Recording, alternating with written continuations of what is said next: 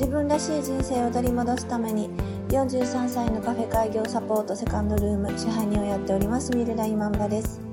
このチャンネルはカフェをやりたいという夢を25年間温め続けた私が楽しいこともへこむこともたくさんあるカフェオーナーライフをゆるゆると配信しています。本日もよろしくお願いします。え今日はですね、え頑張らないということという、えお題でお話をしたいと思います。私ですね1年ぐらい前、えー、までちょっと、えー、2年間ぐらいある経営塾にあの参加させていただいてたんですね。ちょっとお勉強をさせていただいてたんですけども。で、えー、その塾の、えー、中で質問タイム、その先輩とかに質問する質問タイムみたいなのがあって、その頃ちょっと、まあ、飲食店よくあるんですけど、日八、あの、売り上げ悪いっていうふうによく言われてますよね。で、あの、私のお店も本当に漏れなく8月がものすごく、あの、悪くて、もう下手したらもう寒い、2月よりも8月の方が悪いんじゃないかっていうぐらい8月がすごく数字が悪かったんです。で、えー、日八は悪いって言うけども、悪いって言って諦めるんじゃなくて、えー、どうやったら、えー、8月でもいい売り上げが上げれるようになるんだろうかみたいなあの質問をあのしたことがあったんですね。で、その時に、えー、言われたことが、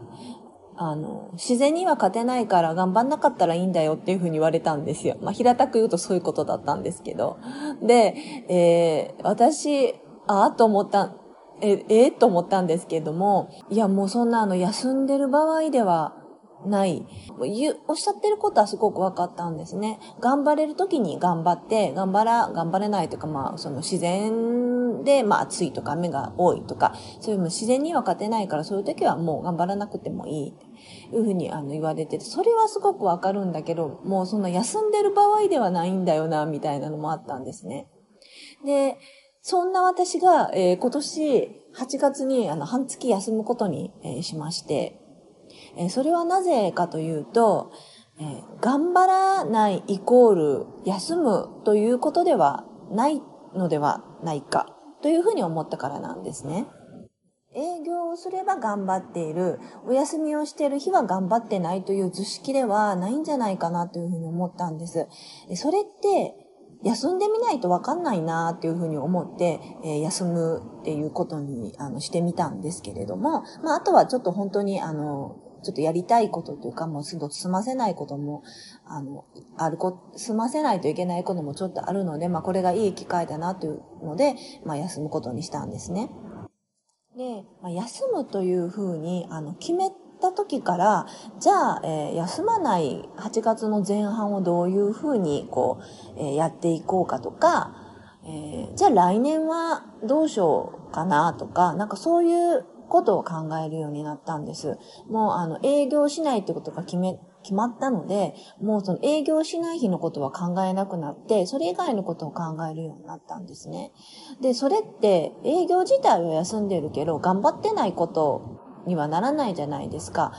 まあ、残された時間というか、まあ、残されてる時間とか、先のこととか、そういうことにこう思いを馳せて一生懸命考えるっていうことだって、あの頑張ってることの一つなんじゃないのかなっていうふうに、ま、思ってるんですね。逆に言ったら、なんか営業をするっていうことって一番簡単な頑張り方のような気もするんですね。営業をしないで開けてる時にいかにこう売り上げを上げていくかっていうことを考える方がよっぽど頑張ってるのかなと思って、それは、あの、はためには見えないかもしれないけれども、すごく大切なことなんじゃないのかなっていうふうに思いました。えー、メリハリをつけて営業するっていうのは、こういうことなのかなってこともちょっと思ってるし、それは、えー、休むって、営業休むって決めないと、えー、見えなかったことなのかなっていうふうにも思いまして、えー、私の中ではまた、え新たな、発見となっています。長いお休みを、まあ、いただき継いでってことなんですけども、週休2日制に、えー、しようというふうに、まあ、思っています。まあ、思っているとか、まあ、ほぼ決定、自分の中ではもう決心しています。えー、体って、どうしてももう、体が衰えていくということは、見なめないことなのかなっていうふうに思っていて、えー、体を頑張ら、体が頑張れなくても、まだのこう頭とかアイディアとかそういうことは出すということはすごく頑張れるかなと思ってて、えー、頑張る場所というものを、えー、これからはちょっと変えていきたいなというふうに、え思っています。まあ、やってみないともちろんわからないし、あ、もう全然ダメだったってことになるかもしれないけれども、それでもちょっとやらないよりはマシかなというふうに思ってて、それって、えカフェを一番最初に開業した時も